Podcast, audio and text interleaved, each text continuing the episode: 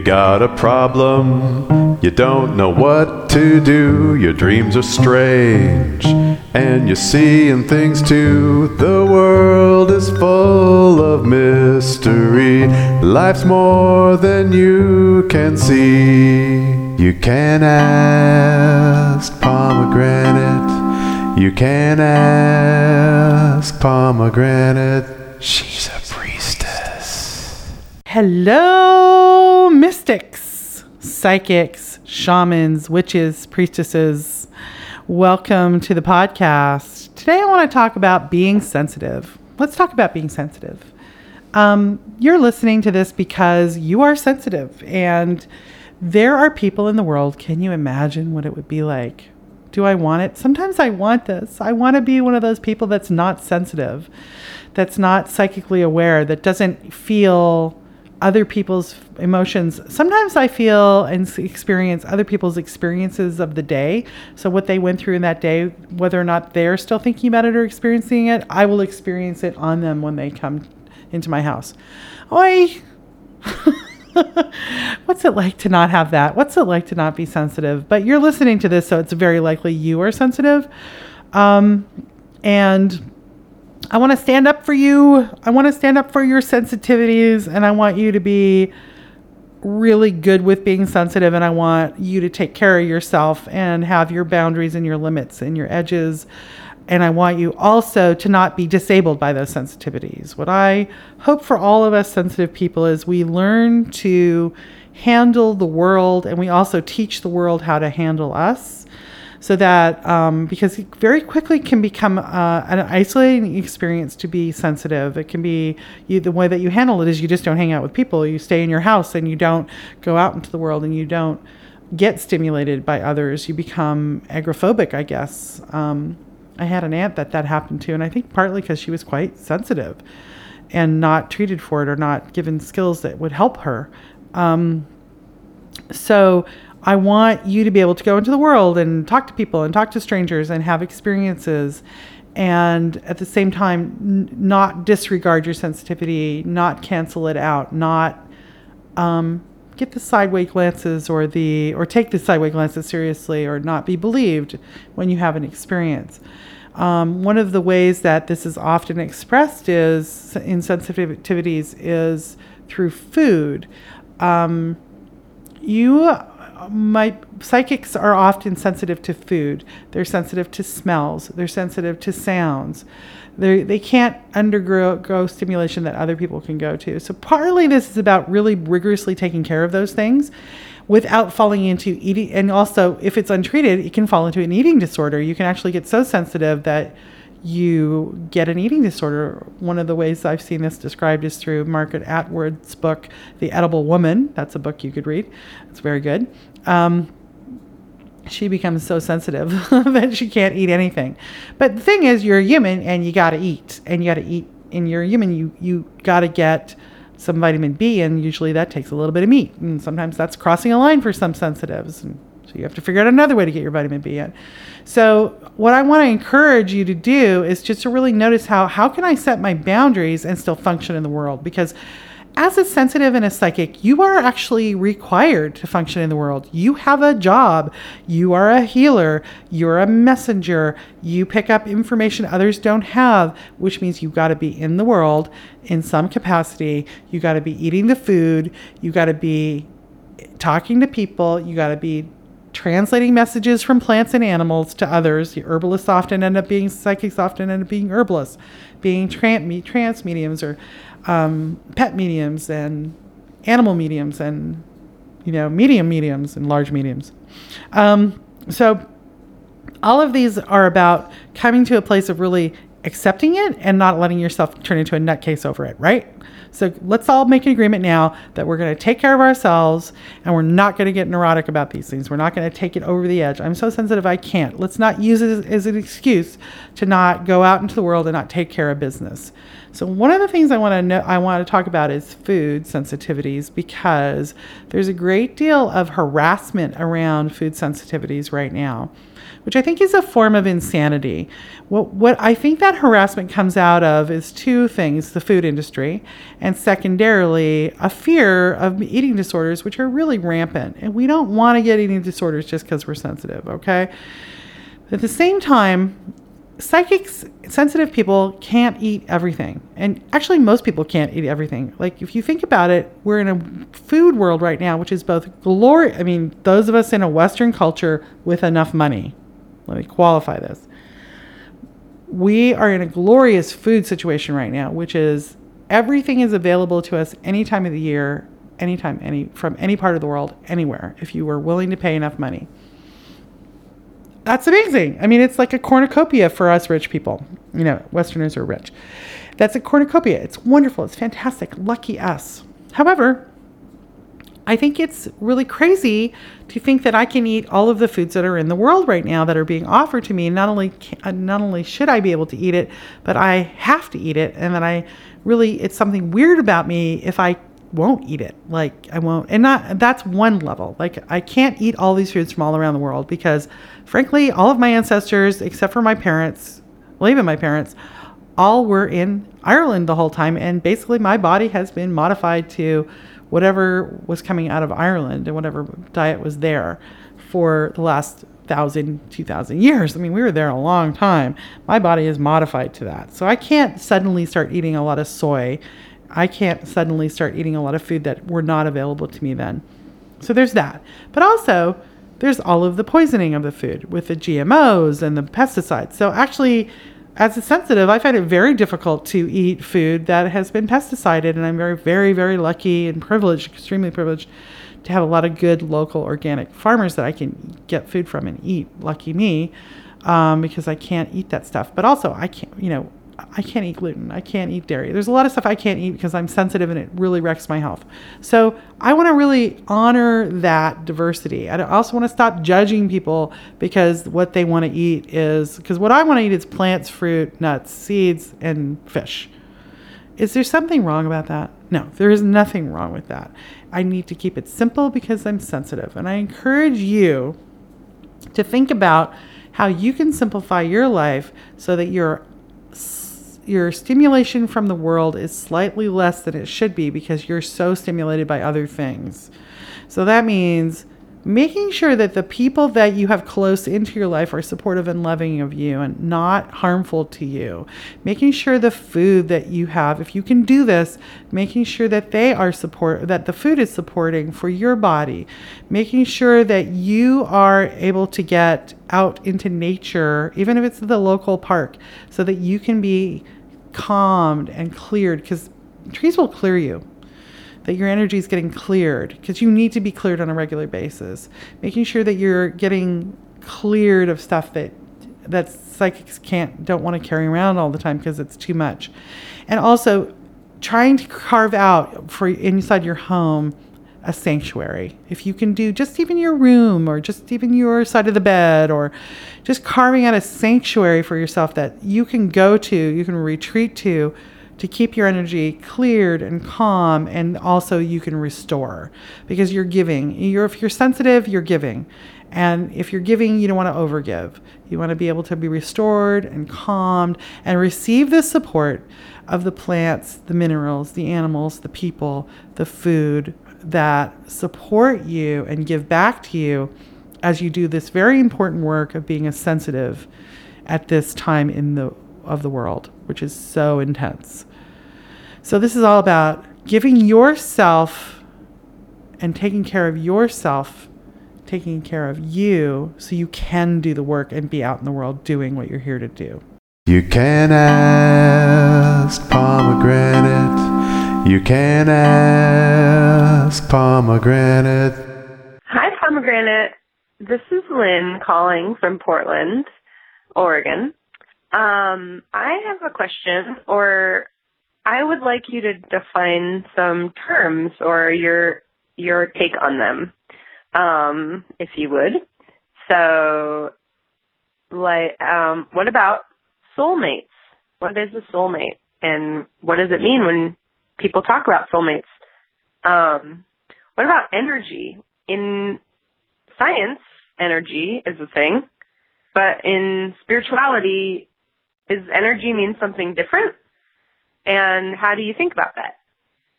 And what was the other one? What about past lives? How do past lives connect to this life? And why do they matter? And what um, can we learn from working with them? Um, I think that's all. Yes. Thank you so much. The reason I started this podcast was because I would have my students over my house helping me do chores and things, and they would in, those sessions would inevitably turn into a que- question and answer, answer session, and um, I would have to answer the same question over and over again. And I didn't mind that. I don't mind. I like talking. I like thinking. Um, I don't always agree with my previous uh, answer to a question. Sometimes I listen to my podcast and I go, "What did I say that for?" So, so I changed my mind. I'm willing to be different each time um, with some consistency, and um, so that's why I started it. And I thought I'll just do a podcast, and then the students can listen to the podcast. And since then, it's grown larger than that, which is kind of fun. That's great that you people are out there listening to me, and that people won't need this source, and I'm helpful. I like to be helpful. It's my goal. Um, and anyway, Lynn is one of my students. So it's really kind of wonderful to have her call in and leave a question like this, uh, which I could just answer in my kitchen and probably will. But let me answer these questions for you, Lynn. And uh, if you need to know more, we can talk about it next time you come over to dig in my garden with me. Okay. So, first question was What's a soulmate? Um, man, a soulmate is a pain in the ass. That's one way to put it.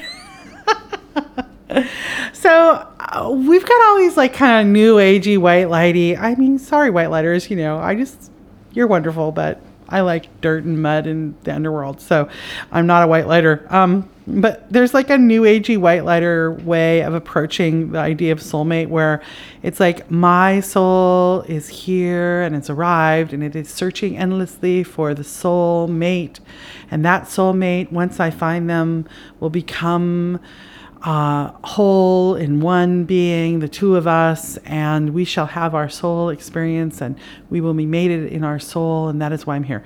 Okay, so uh, yeah, I don't think so.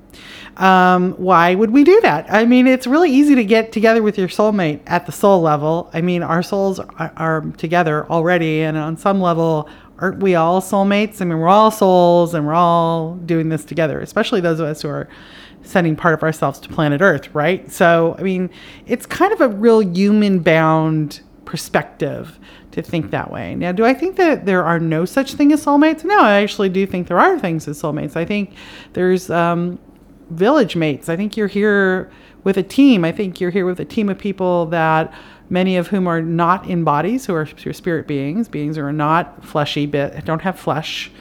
Um, they came, but the earth is like uh, did not give them a body, and that was right and good. Um, that's one, one team you're on. I think you're also here on a team to who are all kind of dedicated to the same purpose. I, I have a team that I'm here with, some of whom I will never meet. Like I won't ever meet them because they're over in, uh, you know, Zimbabwe doing this work with me, and they're in a human body, and I'm in a human body, and they're doing the same thing I'm doing, and here we are all doing it for the same intention and the same purpose. And that is great and wonderful. And many, but also there's all the team members that I through my authenticity, the more I'm authentic, the more I'm true, the more I'm vulnerable, the more I am available, the more I will find the people who are on my team. I think it's very likely that those of us who are engaged in this podcast right now are on a team together, that we have a mission in common. So that's like your teammates, your village mates. And yeah, maybe one of them or 10 of them, I mean, I don't presume to know how you're going to go about your mating process. Um, and I don't even know what mating means. Like I'm mated. I have mates, many many mates. I have uh, one that I I only have one in my little box of lover. That's me. I'm monogamous, so I have that guy, and he's awesome. And he's definitely a soulmate of mine. And then I have friends who are like, we're working together diligently and we're life mates and soulmates. We don't have sex, we don't live together, but we're on the same track together. We're really connected and we get along really well and it's wonderful. So soulmate is kind of a a term i think that means that you just really kind of get along you resonate you, you you got an energetic vibe that really works for you and that calls you to one another and that that vibe makes you really like you're into it you know i like it i want it i want more and to move away from that person can feel quite difficult and um, like not really right in sync with who you are which is different than getting yourself out of the bond, the chemical bond of love, because love or passion or romance, especially those passion and romance, um, is actually kind of a chemical reaction that you get with someone whose chemistry resonates with you, and also usually their psychosis re- resonates with your psychosis. so, you know how we're attracted to people that are like exactly the wrong person for you because they're right in that they push all of your buttons and make you heal that kind of thing. And that happens in the first three years of a relationship. And it's hard to break up in those first three years because you're on the chemical ride. And that's really different than having a soul resonance that doesn't allow you to, that you have to complete. Sometimes you're in a soul relationship, someone who's very difficult and painful for you to be around. And until you learn the lesson, you can't get the hell away from them. So it's not always lovely and romantic and fairies and shiny angels and hearts and cupids. You know, it's sometimes it's really difficult. And sometimes it's just because it's actually not a soulmate. It's not like we are doing this thing together, but we're actually going to finish up karma together. Like you come together with people who, for, with whom you don't have, you haven't finished your karma, and so you're together to finish your karma, and then you can get the hell away from each other. I've had a number of relationships like that in this life where basically in this life for me, I'm here, I'm first half was all about finishing up karma and a lot of some of those people, I was like, okay, so we did that. We're finished with our karma. And I will tell you now, I don't want to see you in this life or any other life again. Got it? Go to the other end of the swimming pool with the other souls because I don't want to be around you anymore. And other people were, where I'm like, I love you, I like you, but I cannot tolerate your behavior right now. So I won't, I'm not going to finish my karma with you, but I'm not going to talk to you anymore this life. I'll talk to you after we're dead when we're both back in our soul bodies and we can get along better. So I've had that experience too. So, I mean, it's complex, you know, soulmates. Hmm. Also, I will tell you another thing for those of you who are single and looking for love on a spiritual level and an emotional level, physical level, and want a mate, want a person to be mated with. Your soulmate is not a person, okay? if you're looking for your soulmate in that traditional romantic way, your soulmate isn't a person. There isn't one person in the world who's who is your soulmate and that's them. Your soulmate is more an experience, like a cultural experience, a spiritual experience, an emotional experience, a romantic experience. It also is that feeling, that thing of, I will push your buttons because the person you marry is going to be the one that pushes your buttons. I will push your buttons so that you heal these bits in you that are not healed. So they're all that. So that soulmate is not a person. There's any number like 10, 15, 20, 50 people who can hold that vibration for you, can hold that resonance of that of that complexity for you to provide you with that ex- karmic experience, that life experience. That it can come through any number of human beings who are patterned similarly, even might look the same or have similar names, you know? And that it's just a matter of where you are in the complex Vulcan game of chess that your life is. In other words, it's multidimensional. It's got a lot of different things going on, and it's just a question of how will all of those patterns come together, and who will be the person that will be nearest to you and the rightest person in that moment for that soulmate energy to not only come into you, to them, I mean, but to also come into you. And when you connect, what happens is you both agree to go, yeah, Let's let that energy, that soulmate energy, come in. Okay, um, you're the one I'm willing to let the soulmate mate concept or energy come into. I will allow it to come into me, and then we will become soulmates through that. And so it's not this kind of scarcity, one person must find them. I'm a detective on the love search. It's like, no, it's actually just coming to the place that you need to be in order to get that soulmate. And that soulmate might be a person that you have in your life for 10 years, one year, 100 years, or as I say, I have three or four of them. One of them is my husband, and then I've got two or three friends that are also vibrating in there because we're doing projects together that are like lifelong. We're going to do this. We've been doing it for a long time. We're going to keep doing it for lifelong. You might not realize you have a soulmate until you've known them for 20 years, by the way. So um, try to be flexible and open about that idea, and it, it allows for uh, a lot a lot of magic to enter. Flexibility and openness uh, allows for magic to enter, and rigidity and closed thinking stops magic from entering into your life. All right, now, oh God, she asked so many questions. Lynn, you asked so many questions. I thought I was done with that question. No, now you want to know about energy. Okay. Um, Kayleen, I don't want to go on too long, so give me a little signal when I've talked for, if I get more than five minutes on this one. Um, energy what is energy? I mean, I don't know what energy is. I mean, versus science versus spiritual. I'm not a scientist. What do I know about science? a little bit, but not that much. I can't tell you what, what science says, except for I'm pretty sure that they say it's an oscillation of atoms or an oscillation of molecules. It's an oscillation of some small particle. It oscillates. It goes back and forth, right? These little tiny. So an atom is a little tiny thing that is mostly empty and has a tiny little nucleus of I think something like the size of the Earth, and the nucleus is the size of a grapefruit, and all the rest is empty space. Meanwhile, it's a little round thing, and it goes back and forth, ding, ding, ding, ding, ding, back and forth, in a, in a little arc. And then string theorists say that string that it's a vibration. That basically the smallest particle you can find is a vibration. That it's sort of so if they want to give you a thought, a thing to look at, it's a string that vibrates, and that's the smallest thing, and it's just a vibration. Okay, what do we say? What do us mystics, witches, priestesses, shamans say? What we say is that the the nature of the universe is vibration, and that nothing is uh, from a spiritual standpoint, nothing is real in terms of that you know this table that i'm sitting at is not real that it's actually real in my perception of it that being hard and being um, unable to move through it and it being really really just like there it is that actually if i were to perceive it it would be a series of vibrations making up its totality. And that from a shamanic standpoint the vibrations are influenced by what it's made from. In this case it's made from oak. So this oak I've got the vibration of this tree in my home. This tree lived, it grew, it had experiences, it drew on everything around it, and it became oak. And oak has energies and properties to it. And now it sits in my house, and lots of wonderful things have happened to it over the last 20 years. And now it's filled with those things. And so it's a vibrational thing of those things. I add that together with everything else in my house and what it's all made out of, and we get the experience, the energy of my home. My energy of my home is created by me, by all the beings I call in, by the things I've done in it, and all the things that have ever happened in it. It was born in like the 30s. So, all of those things. And I came in and I cleared out things I didn't like and brought in new things.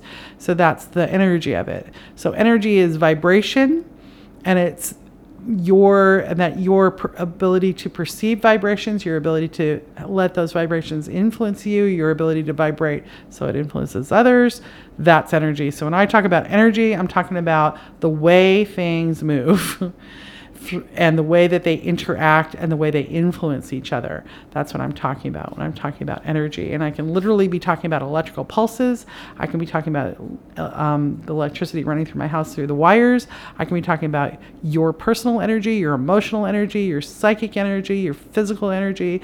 What you've been eating is going to be a part of who you, how you vibrate, how your energy comes to me, how your energy feeds you. I'm talking about it on all levels. That's what I mean by energy past lives. Okay, one, two, three. Soulmate, energy, past lives. I can't remember what she asked about past lives. Past lives. What are they? Why do we need them? What are they good for? Um, technically speaking, from a spiritual standpoint, we're not talking about past lives. We're talking about simultaneous lives. So, in other words, you're living all of your lives simultaneously now. So, everything that ever happened to you or ever will happen to you is happening to you in this moment. Ah, brain explosion. Can't perceive it. I'm in time. Can't understand timelessness. Can't do it. I actually cannot do it. I can get close, but I can't do it. So, past lives.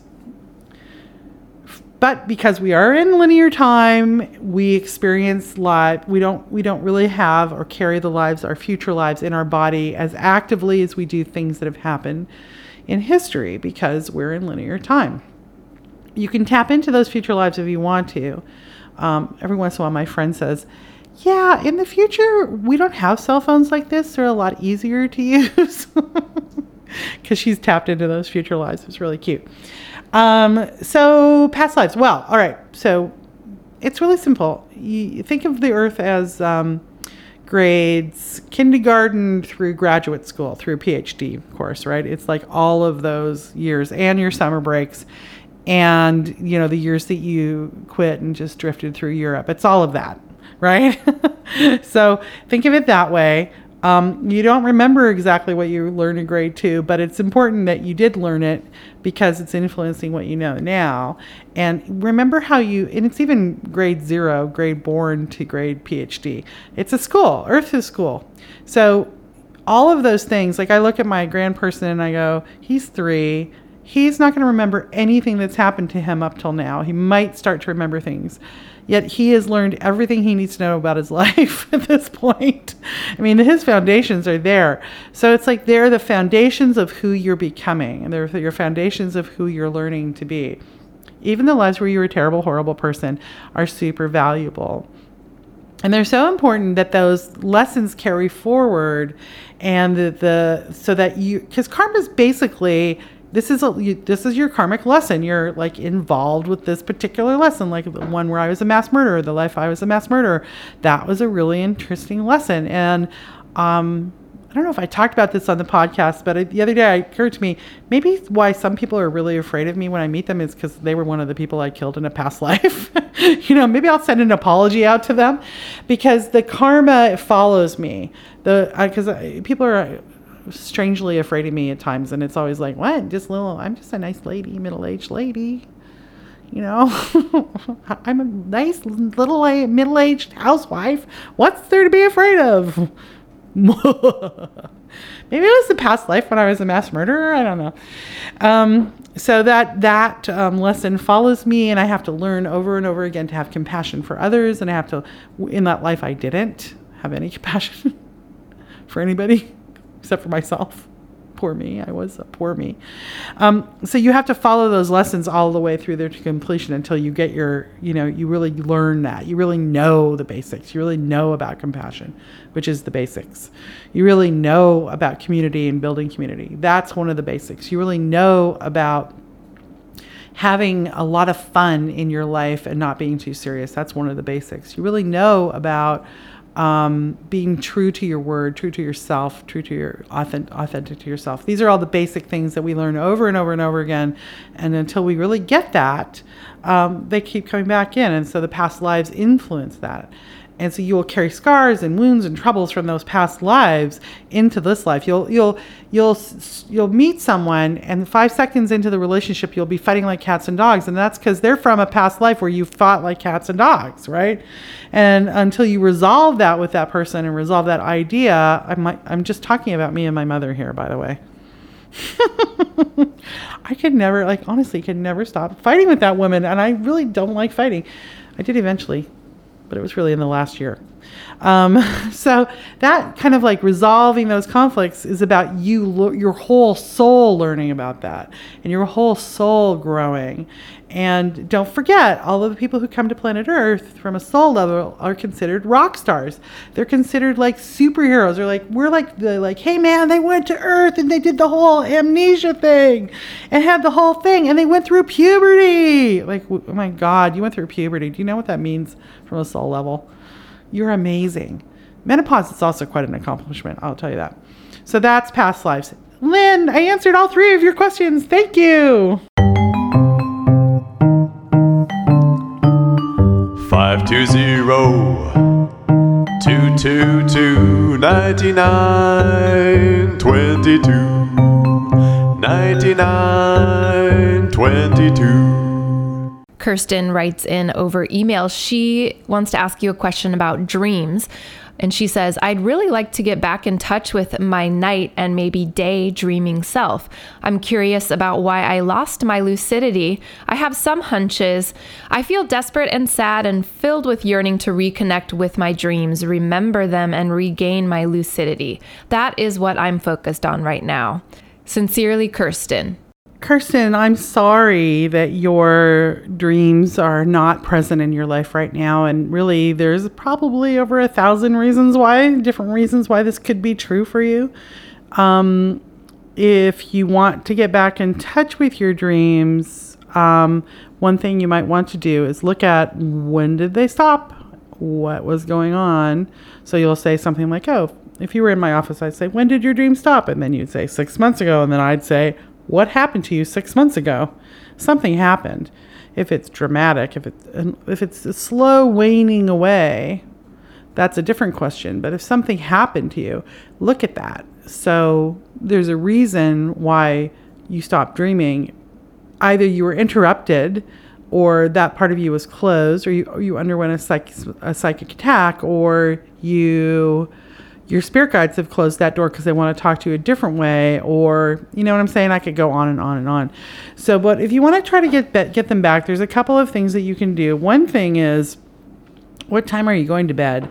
There's a chinese system um, by the way everybody i have to recommend to you five element acupuncture which is a kind of acupuncture that is reincorporating the spiritual foundations of acupuncture and it's so good so if you're looking for acupuncture, you might want to look for a five element acupuncturist.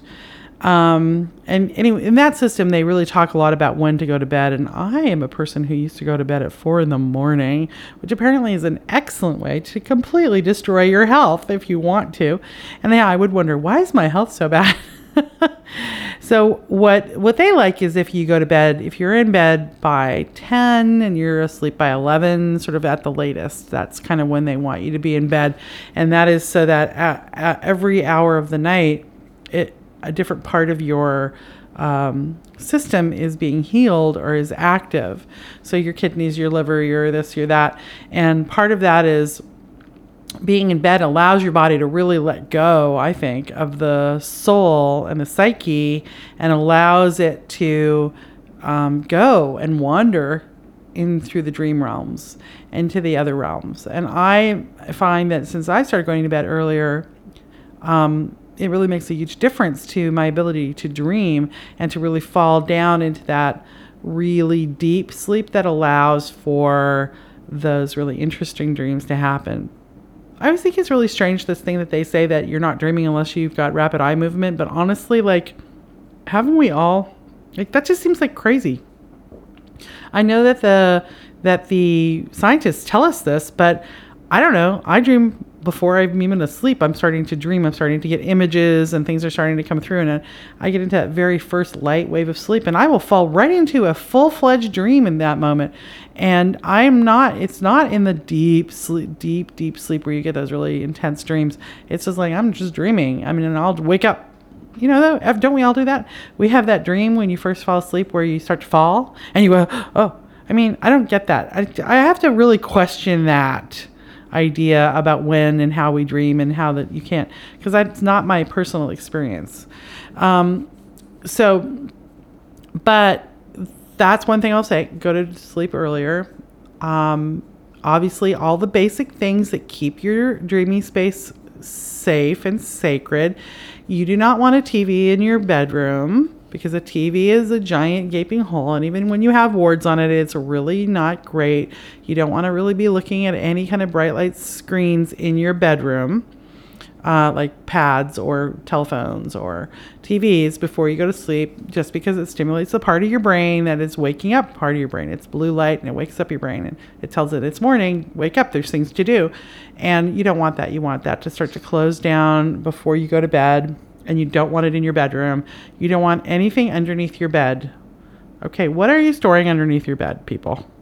Because whatever you're storing underneath your bed is what you're dreaming about or what your whole sleep stuff is about. This is just basic energy, cleanliness, and clearing and keeping your space clean. You know, There is nowhere that you spend that much time as you do when you're sleeping. You're spending eight solid hours, seven to eight solid hours in that spot. You want it to be the clearest, cleanest part of your energetically of your house. Um, so you don't want anything underneath your bed. And it's like I don't care if it's even a little dusty or you know your clothes are on the floor. I what I care about is energetically clean. So nothing under your bed, no TVs, no no things like that. You want if you are a person who's very sensitive to light, you want a dark room. And you also want to not see your clock. So you don't want any light shining off of your clock onto the wall or onto your face. And you don't really need to know what time it is. You just need to know if your alarm's gone off yet, right? So if your alarm hasn't gone off, it's dark out, go back to sleep, people. You know, when you have that waking up thing. Um, make sure your bed's comfortable. Obviously, that's a really important one. You might need to get a new bed. So, these are just basic hygiene things. And then, if you have an altar or art in your space, make sure it's conducive to sleep. And if you have wards and things that are protecting your door, then you want to make sure that um, they're also protecting but also help you go to sleep caffeine use, you might have become of an age, my darling, my dear, which means you can no longer drink caffeine after three o'clock. This happens. you didn't. You sounded. I mean, it's an email, so I don't know. I guess I said you sounded young because Kayleen was reading it. but um, you you want to make sure your caffeine use is stopped by three o'clock. So if you're not getting to sleep in a very timely manner, or if you're wakeful. Um, all of these things are about sleep hygiene and one thing I've learned through having a grand person, you have to teach children everything and you really have to teach them about sleep. You, they don't know on their own.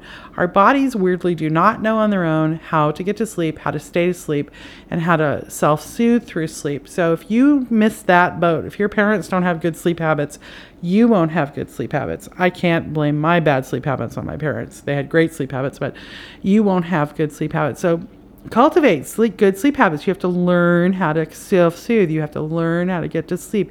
You have to learn how to give yourself that wind down space. You have to make sure you're not eating stimulants or drinking stimulants.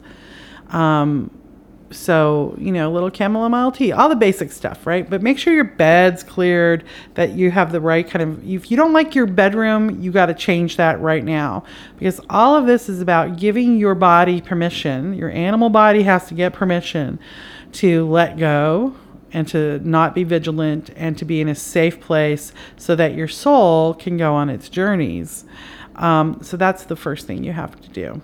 Now, let's just say Oh, okay. So then the other basic things you have to do is have a pen and a paper right by your right by your bed, and when you wake up, try not to move because one simple single movement will help you lose the dream.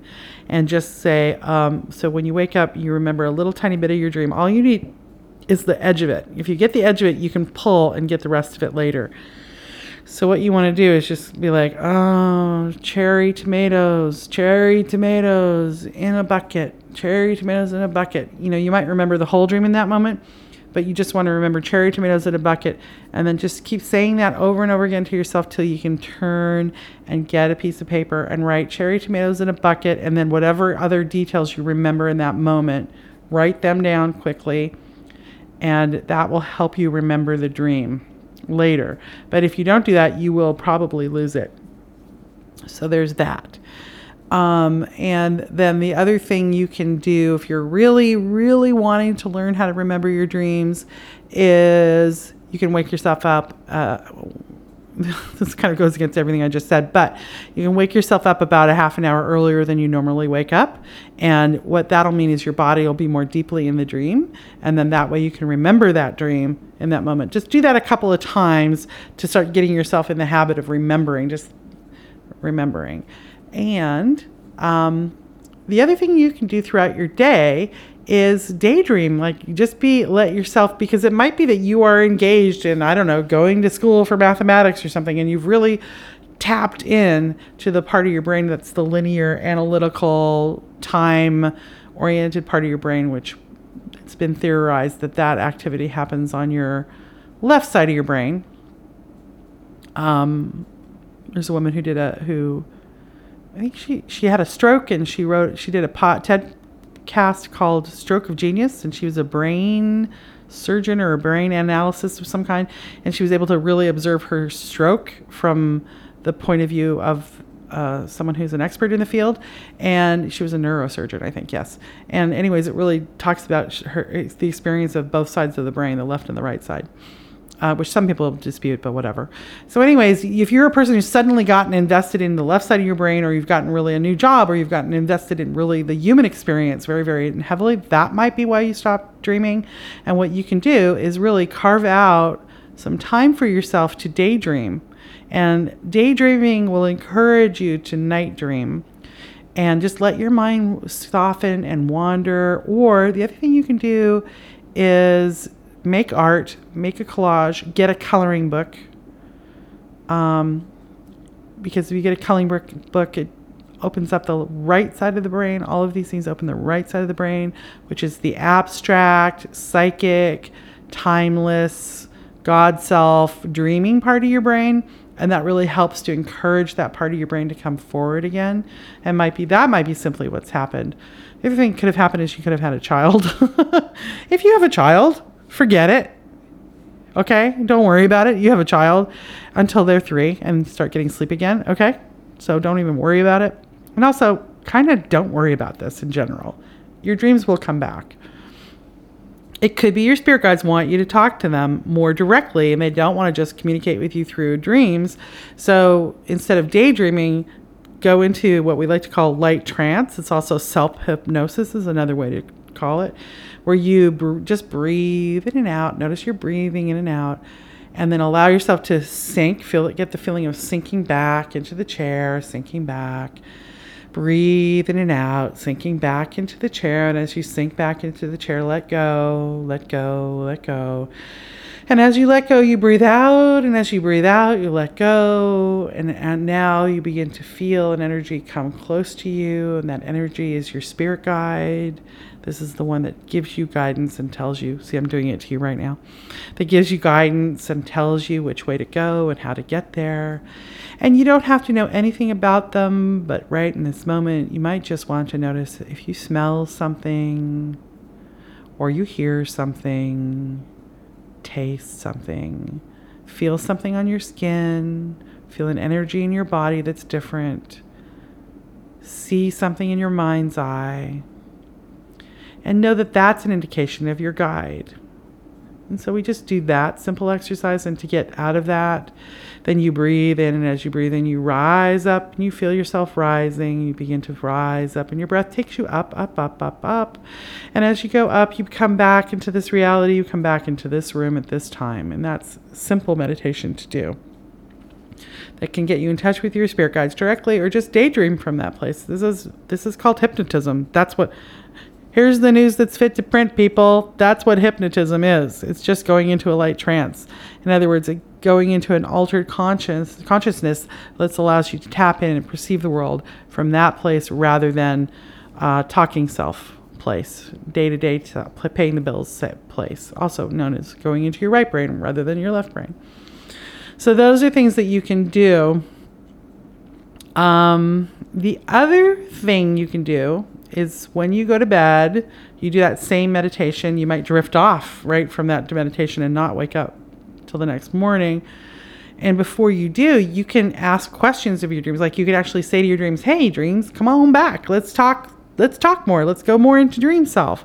And so you have a question that you're struggling with and you write the question down you know what what's going on with my health or what do i need to know about this project i'm working on? You write it down on that piece of paper with a pen at the side of your bed and you say this is a dream this is a question for my dreams. I drop i call it dropping a question into my dreams. You just drop it in you go to sleep and then do that every night until you start to dream about it and you might get an answer to a different question. Sometimes that happens. They're like, yeah, yeah, yeah, but we want to talk about this. Like, you know, sometimes I'll say, what about my this project I'm working on? And they'll say, we want to talk about your health. So you just do that until you get an answer.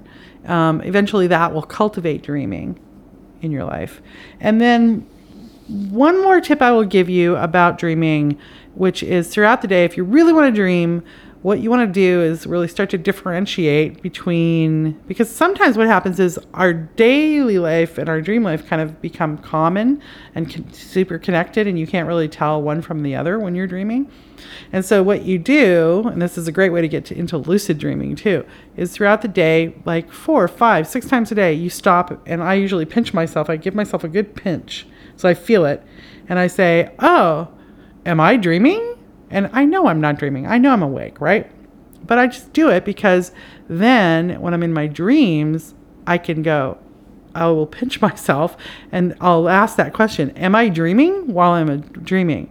And just that act will help me remember the dreams. Also, it can pop you into lucid dreaming, which is fun. Lucid dreaming is being in the dream and being aware that you're in a dream like that movie Inception, which is such a good movie about dreaming. Also, watch movies and TV shows, watch things that are about dreaming. Go, you know, listen to music, go into mystic space, uh, let go of linear thinking, let go of left brain personality, and allow yourself to expand. And all of this will cultivate and help you get back into dreams. And dreams are so good for so many things. They're good for answering questions, they're good for talking to spirit guides, they're good for working out problems. Um, uh, that you have that you're trying to work on. They're good for just having fun and going on an adventure. They're good for visiting one of the magical spiritual realms that you come from that you don't ever get to go to because you're being a human right now. Um, seeing dead people that you love, your ancestors, your beloved ancestors. I mean, you know, no, there's so much good stuff that happens in dreams. Also, like I said, don't worry about it so much. Dream timing comes and goes. It just depends on where you're at in your life and what's happening. And finally, one more thing be aware of not only caffeine, but you need to also be aware have you started smoking pot? Is there a new pharmaceutical drug that you've been taking? Is there some new influence that's going on in your life? Have you been drinking alcohol? Because if you're drinking alcohol before you go to bed, you know, don't drink alcohol. You know, again, uh, three hours before you go to bed, stop drinking alcohol because alcohol is a stimulant and it wakes your body up. It goes and your liver gets all that sugar hit like when you're asleep and it wakes you up and that will disturb your sleep. So be aware if you're smoking pot, taking pharmaceuticals, or um, drinking. These things will interrupt. Now, if you're on pharmaceuticals that you need to take for whatever reason, take them. Don't not take them. It's not that important to dream. It's important that you take the drugs that you've been prescribed. If you trust your doctor, if you, pharmaceuticals are not bad. They're really, really good. Herbs are good. It's all good. Let's use everything we have at our resources um, to keep on track with whatever is going on. We got to protect our mental and emotional, psychological health, our physical health. And if you're on pharmaceuticals and your dreams are interrupted by that, that's not a good excuse to go off them. I'm not saying that.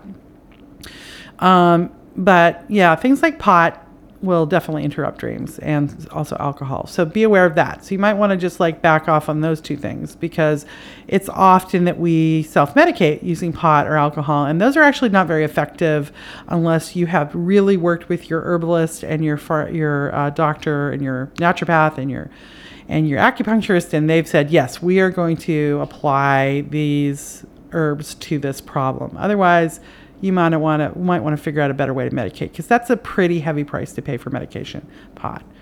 Um, the only people who really should be taking it are people who get no side effects. In other words, they don't get stoned because it's actually working on their health issue.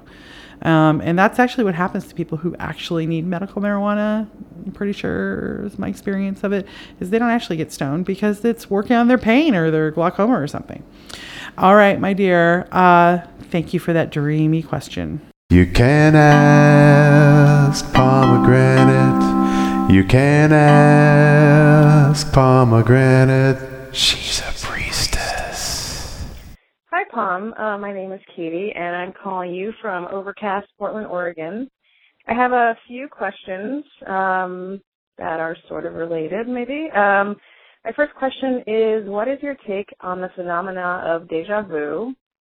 And I would love to know what you think about that. I know there's definitely scientific claims about it as a hiccup in the brain, and I'm sure you have a different opinion. Um, my second question um, is that sometimes I hear another voice in my head, and it usually happens when I'm relaxed and falling asleep, but still more awake than asleep. Uh, it happened last night. It happens occasionally, not too often. But uh I heard a voice in my head and it just said Kate and it said it in a British woman's voice. And it didn't sound like it was coming from me or talking to me. And that's usually what what encapsulates it. It just sounds like I'm hearing the radio or the TV, um, like a voice drifting in, but there's nothing. That's never on. It's always quiet. Um, and I usually sort of take note of that and wonder about it. And uh, it's usually a name or just a word. And uh, just wondering what you think about that. If anything comes to you. My last question um, is: How do we stay in touch with the beloved dead? Um, what are what are some good ways to foster a relationship with someone who you've lost and who you love, and you would still like to continue to get to know, I suppose. Um, but they've passed on. Um, so yes, any insight, of course, would be greatly appreciated. Thank you so much. I love the podcast. Take care. Okay, today is the day when I answer a series of questions in a row. Deja vu, from my point of view, is simply um, when you are hitting a stepping stone or a, a mile marker in your life. So before you come here, you make a plan, you have your goals. This life, I'm going to learn how to, um, you know, be more compassionate, or I'm going to learn how to, I'm going to go for being an artist and take a risky life, or I'm going to really become good at cooking eggs. Really, it doesn't have to be complex people to be valuable. So when you hit a deja vu, which means um, you have a, a memory of the things that are going on so strong that you know there's not it couldn't have been that specific you could not have had that specific a thing happen and have it bring that such a strong memory and so you're like i'm remembering the thing that i'm at that's happening right now it's a very interesting experience very singular experience and we all know what it is when you get one of those, it means you've hit a mile, mile, marker. Yes, you're on track. That's right. You're doing it. You're having a deja vu. This was what we planned, and now here we are. Isn't that good? We're on track for doing the karma and doing the work that we said we would do when we got here. Now, is it a terrible tragedy if you come to planet Earth and take a totally different route than you agreed to? No, it doesn't matter. It just means you had you had ambitions, you had goals, you had dreams, you had inspirations, and here you are hitting it. And that's great. It's great great news. I mean, I think there it can be fun to change your karma and change your track and and like or learn, you know, you can learn accelerate your karma and learn stuff that you thought would take a whole life. I did that this life. Thought you would take you the whole life or maybe five or six lives to do, and instead you did it in this life. So now you're free to go and have fun. Um, you can do that. That's that's a fine thing to do. It's not more valuable to do it faster. It's just what you did. Um, it's hard to not put values on all these things from a human perspective because we have different, a completely different value system as a human. It doesn't actually mean anything to speed up your karma in its value. It's just a thing you would choose or not choose to do. You, you're either going to go the intense way or the not so intense way. okay? So that's a deja vu. You heard a voice. The voice said Kate. It sounds like you're listening to the radio. If the voice hadn't said Kate, I would have said, yes, you're just tuned into some channel somewhere you're just like you're just hearing voices you're just hearing the other world talking about something that's not to do with you. The the oh, it's like having an open window and the sounds come through from the street or something. But in this case what i think has happened is actually because they said your name they're actually talking to you. It's just that it's they're talk they're like yeah they are outside they are yelling from across the street it is going through the window. So you're wondering it's more of a you should you should actually wonder oh are they talking to me? And if they're saying your name it might it's very likely it's you. So what i would do if i were you is i would investigate further and i would say who's calling me? And i would go into a light trance like I, and i would ask uh, did i do that for the dream thing? I think i did. I'd go into a light trance and i would say who's calling me? Who's there who wants me? Now, don't do this unless you know who your guardian is, guys. Um, so you have your guide. Your guide helps you stay on track. You could have 10 or 20 of them. Could be anybody, any ancestor, could be you know, a salamander. I don't know what they look like or what their name is, but you should know what your guide looks like, what their name is, and what their signal is. And you should also know uh, what your guardian's name is, what they look like, and what their signal to you is. Because when you're doing spiritual work, trancing, going into other places, cast you got to cast a circle or be in a protected, energetically protected place that has a circle, and also make sure your your guardian's signal is there, so you know, yeah, it's some weird, creepy guy from across the street calling your name. You don't want to go answer that call. Um, what their signal is and what they're saying when they're saying to you, you're in danger, or that's not safe, or that's not your business. Know what the signal is, or, yeah, that's good, go ahead, you're fine when you're investigating things. But it's all about magic and mysticism is about spiritual investigation, which means usually going into a slightly or definitely altered state and asking questions. And you ask, what is the nature? Who is there? What will I encounter? Do I enjoy it? Is this my business? Every four questions you want to go back to is this my business? And just going into an altered state and investigating the world around you psychically, spiritually. By the way, you can do this. I don't care who you are or what your name is. You can do this. Just do it. It's imagination. Imagination's the gate. Use your imagination. You'll go right there always question why does my culture not like me to ha- be imaginative and why does it put it down as meaningful and useful imagination? When when people tell you something's wrong like using your imagination or that you're crazy for using your imagination question that. Use your thinking your critical thinking to question why. Why why why why? Why is it wrong um, you tell me why it's wrong. And if you don't have a good explanation, as my dad used to say to me, then you then you don't your answer is not useful to me. If it's not if there's no evidence for it, if it's not meaningful, then it's not useful to me. Beloved dead. Your question is about the beloved dead. Okay, I'm getting through these questions. Let's talk about the beloved dead. What do we mean when we say beloved dead? What we mean is okay, so there's dead people, right? Dead people and animals usually go into this category. Also, some plants, certainly trees. Um, oh, I have a beloved dead tree in my backyard. Got cut down. So, what is beloved dead? Well, they're they're dead people, and by people I mean trees, ants, planets, whatever whatever you want to talk about.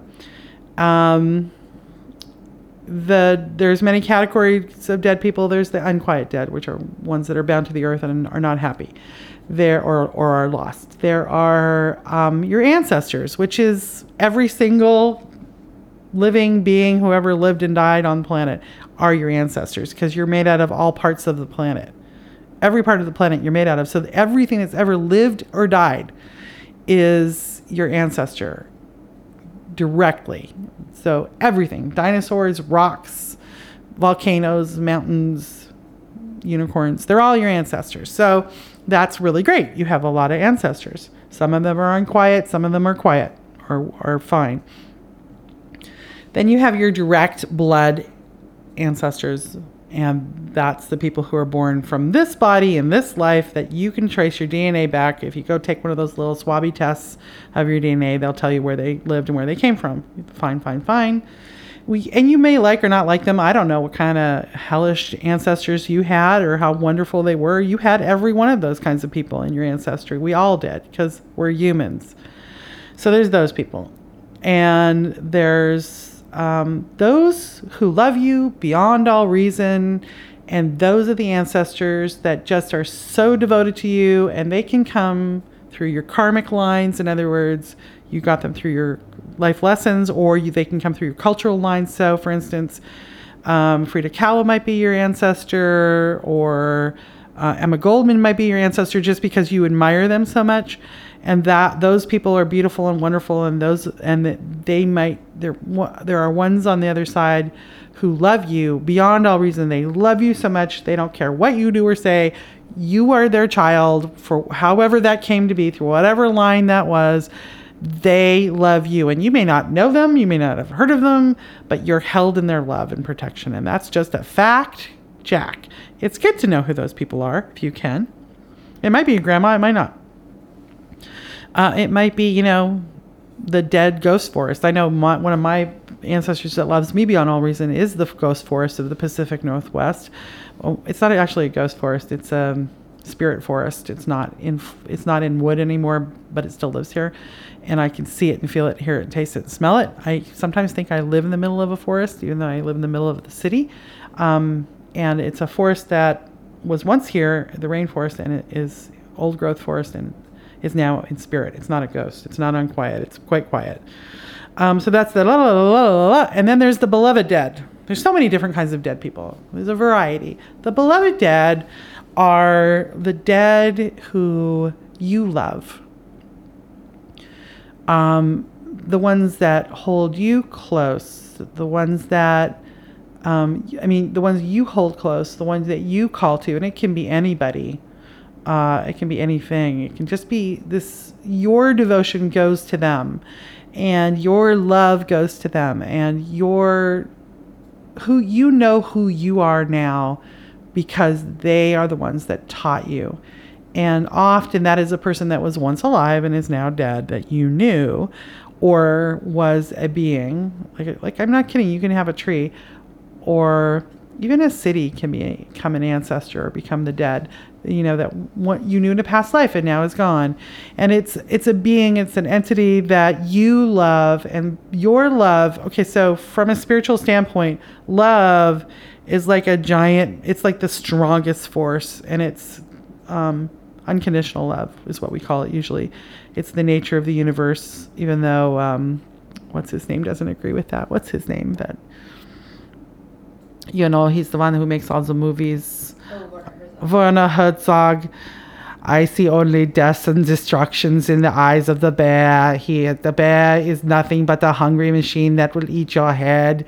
Even though Werner Herzog doesn't agree with me. I mean, oh my God. Albino crocodiles will one day get into this cave. You guys got to watch Cave of Forgotten Dreams because at the end he does the Werner Herzog hilariousness just for our benefit, where he talks about the albino alligators so albino alligators they will one day get into this cave and wonder at the wall paintings. It's hilarious. Makes no sense. Um, Werner Herzog's a wonderful filmmaker. Um, what's the one with the bear? Is it Bear Man? Grizzly, Grizzly Man. He talks about the bear. I only see death and destructions in the eyes of the bear. That's also a great movie. Okay. Anyway, oh, was I saying something really interesting? Oh, yes. So, from a spiritual standpoint, the, the the love is is like um, the most powerful force in the universe. Unconditional love. It means it doesn't matter what you do or say or anybody does or says. You are loved. You are held in pure love. It's really groovy, man. It's it's really the grooviest thing, and it's very strong and it's very bright. So if you're psychic, you see it very brightly around people. When people are really bright, it's because they're filled with it or they're having it shone on them. And so when you're when you love something that has been here and is gone. Um, your love pours out to them, and it's like a beautiful symphony um, or a beautiful stream of color pouring out of you to that to that one who's on the other veil across the veil on the other side. And it doesn't matter who they are it will reach them and it will call them to you. So you can call anybody to you with this love with this healing beautiful pure unconditional love. Um, anybody who's ever you had known or not known and who has influenced you and allowed you to be who you are in this moment. Um, because we only get here because of the beings that have gone before those those ones can be called to you and then you get the access to their power and, and beauty and even more of their influence on you because that's what you really want. You're, when you're when it's a beloved dead is you want to not lose their influence and in fact you want an increasing amount of their influence in your life to help you become who you're unfolding to become, who you're becoming, because after all, you're on a mission, and the mission is to unfold into the being that you most gloriously can be. And that's what you're doing here on planet Earth through this all of these lessons in schools is to unfold into an incredibly glorious human being. And that's what we're all doing. All of us, all the beings of the earth are doing that because in a way another way to think about it that's what the earth is doing i'm a i'm a one small cell of the earth as she unfolds her incredibly complex and spectacular nature into the multiverses. And uh, she's only one of the planets that are doing it. Oh, if we think about it that way, it doesn't just have to be carbon-based life that are doing it. It's in fact the dance of the of the universe itself. It's it's the stars spiraling around each other, and I'm one small cell of that. And as I unfold, I influence that very dance. The entire Milky Way gets changed because of my unfolding, and yet I am changed by that, the stars of the Milky Way, and not just the stars, but all of the aspects of the universe that are spinning and spiraling, that are seen and unseen, that are known and unknown, and all of that is the unfolding of the one song, the universe, the unfolding and the blossoming of the nature of love in a beautiful, complex piece of artwork called the universe. And that's just in this reality. But if we open ourselves to all realities, we open ourselves to the multidimensional nature of space and time to this veil and that veil, this realm and that realm, then we come to a place where we can really understand just how incredibly, stunningly beautiful we are, and how powerful and amazing we are, and how we can accept influences and receive them, let them change us, and then give back a poem that comes from that place that it can only be said through me. I can only say it because I received and I am the only one can allow that dance to emerge. I'm the only one that can express it because I am changed and I am a changer and I breathe and move in this place. And I am who I am and I'm a part of all of it and it is spectacular.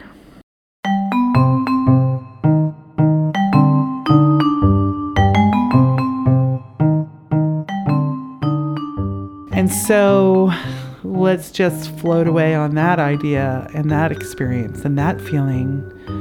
Thanks for listening. I'll see you next time.